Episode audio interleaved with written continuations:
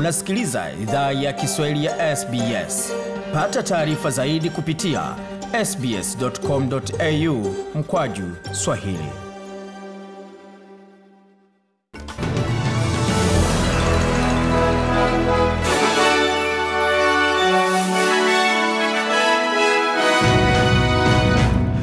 Wasikiza idhaa ya Kiswahili ya SBS ukiwa na migode migerano hapa, ikiwa ni taarifa kamili ya habari.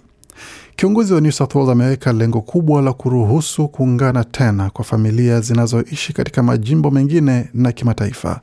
Jimbo hilo limerekodi kesi mpya 1164 za COVID-19 ndani ya jamii kutoka kwa vipimo laki moja elfu thelathini. Mamlaka wamerekodi vifo vingine vitatu vilivyohusu mwanamke katika miaka ya hamsini mwanaume katika miaka ya themanini na mwanaume mwingine akiwa na umri ya miaka tisini. Baada ya kutoa risala zake za rambirambi kwa waliopoteza wapendo wao, Bi Gladys Berejiklian alielezea matarajio yake ya kuona mazingira mengi salama zaidi ya COVID kufikia mwisho wa mwaka, pamoja na makatazo yakiwa fahamu ya mbali.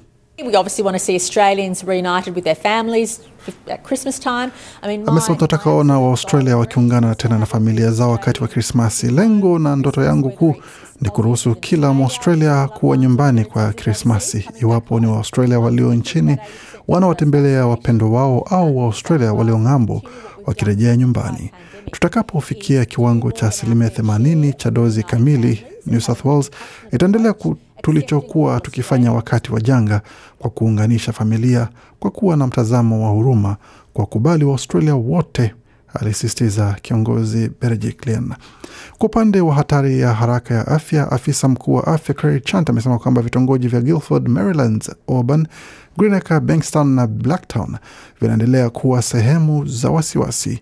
Kiongozi huyo alitoa taarifa pia kuwa kuna mlipuko katika gereza la Parkley ambalo liko katika eneo la kaskazini magharibi Sydney, ambako kesi 43 zimetambuliwa na jimbo la Victoria limerekodi kesi mpya 76 za COVID-19 ndani ya jamii leo Jumanne tarehe 31 Agosti.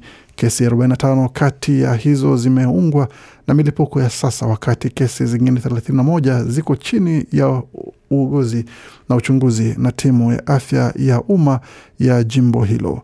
Kesi 36 zilikuwa zikijitenga kwa muda wote ambao zilikuwa katika hali ambukizi. Kiongozi wa jimbo hilo Dana Andrews amesema coronavirus inaambukizwa kwa watu wengi ambao hawajapokea dozi yao ya kwanza dhidi ya ugonjwa huo.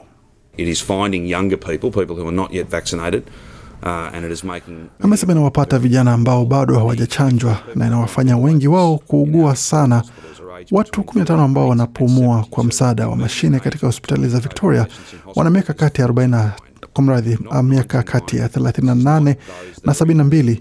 Miaka ya kati ya wagonjwa wa COVID jimboni Victoria ni 49, si 99. Hii haihusu wale ambao wako katika sura ya mwisho ya maisha yao. Zaidi ya nusu ya wagonjwa wa COVID ambao wako hospitalini wana chini ya miaka 50 na asilimia 50 ya wagonjwa wa COVID ambao wako katika wodi ya hali mahututi wako katika umri wa miaka 40. Tukivuka mpaka tuelekee Queensland ambako jimbo la Queensland hii leo ama bunge la Queensland hii leo imefungwa baada ya maandamano kuibuka nje ya jengo hilo. Spika Curtis Pitt aliwaeleza wabunge na wafanyakazi kuwa hakuna mtu anayeruhusiwa kuingia wala kutoka ndani ya eneo la bunge kama hatua ya tahadhari. Bwana Pitt aliongeza kuwa alipokea ushauri kutoka polisi wa Queensland kuhusu jaribio la kuvamia maeneo ya bunge. Waandamanaji wanaandamana dhidi ya maamuzi magumu ya serikali yao kwa mipaka kati ya Queensland na jimbo jirani la New South Wales. Wakati huo muuzaji wa vifaa vya kielektroniki na vifaa vya nyumbani Harvey Norman amelipa dola milioni sita za ruzuku ya serikali ya madola kwa mfumo wa msaada wa JobKeeper. Kampuni hiyo inayoongozwa na mfanyabiashara Jerry Harvey ilirejesha hela za walipa kodi milioni 6.2 kwa malipo ya msaada ilizokusanya tangu janga la coronavirus lilipoanza Machi mwaka jana. Mwenyekiti wa kampuni hiyo Bwana Harvey kabla alikuwa ametetea uamuzi wa kusalia na hela hizo licha ya maombi kadhaa kutoka kwa vyama vya wafanyakazi pamoja na wadau wengine kwamba hela hizo zirejeshwe kwa serikali kwa sababu ya matumizi ya umma. Tukina na taarifa zingine ambazo tumeandalia kwa sasa ni kwamba afisa mmoja wa ngazi ya juu wa Taliban Jumatatu ameiomba VOA kwamba ndege ya mwisho ya wanajeshi wa Marekani imeondoka kwenye uwanja wa ndege wa kimataifa wa Kabul. Tangazo hilo limekuja wakati ikulu ya Marekani pamoja na Pentagon wakiahidi kuendelea kuokoa Wamarekani pamoja na watu wa Afghanistan walio hatarini nchini humo, akisemekana kuwa uokozi mkubwa zaidi uliowahi kufanywa katika historia ya Marekani. Wakati huo baraza la usalama la Umoja wa Mataifa Jumatatu limesema kwamba linatumai kwamba Taliban watahakikisha usalama wa watu wanaotaka kuondoka nchini humo. Kati ya wanachama kumi na tano wa baraza hilo, Urusi na China hawakushiriki kwenye rasimu ya azimio hilo lililoandikwa na Marekani, Uingereza na Ufaransa na kuungwa mkono na mataifa mengine wanachama. Baraza hilo liliangazia taarifa ya Taliban ya Agosti 27 kwamba hawatazuia watu wa Afghanistan wanaotaka kuondoka nchini. Na tukielezea makala mengine ambayo tumeandalia kwa sasa, kwa upande wa coronavirus barani Afrika ni kwamba wanasayansi nchini Afrika Kusini wanafuatilia aina mpya ya kirusi cha korona ambacho polepole kinazidi kusambaa katika miezi hivi karibuni, kulingana na taasisi ya kimataifa ya magonjwa ya kuambukiza NICD. Aina hiyo inayojulikana kama C12 iliripotiwa wiki iliyopita na kituo cha utafiti cha KwaZulu Natal. Ingawa maambukizi mengi Afrika Kusini yanatokana na kirusi cha aina ya Delta chenye chimbuko lake nchini India, lakini wanasayansi wameanza kutiwa wasiwasi na aina hiyo ya C12 kutokana na kwamba kasi yake ya mabadiliko ni mara mbili ya aina nyingine ya virusi ulimwenguni.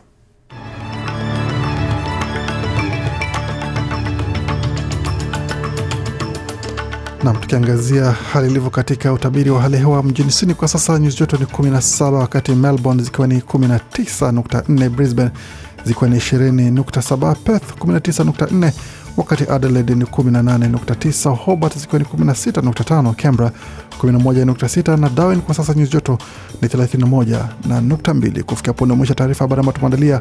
Bakia nasi kwa makala mengine manda kujia kutoka studio zetu za SBS Radio.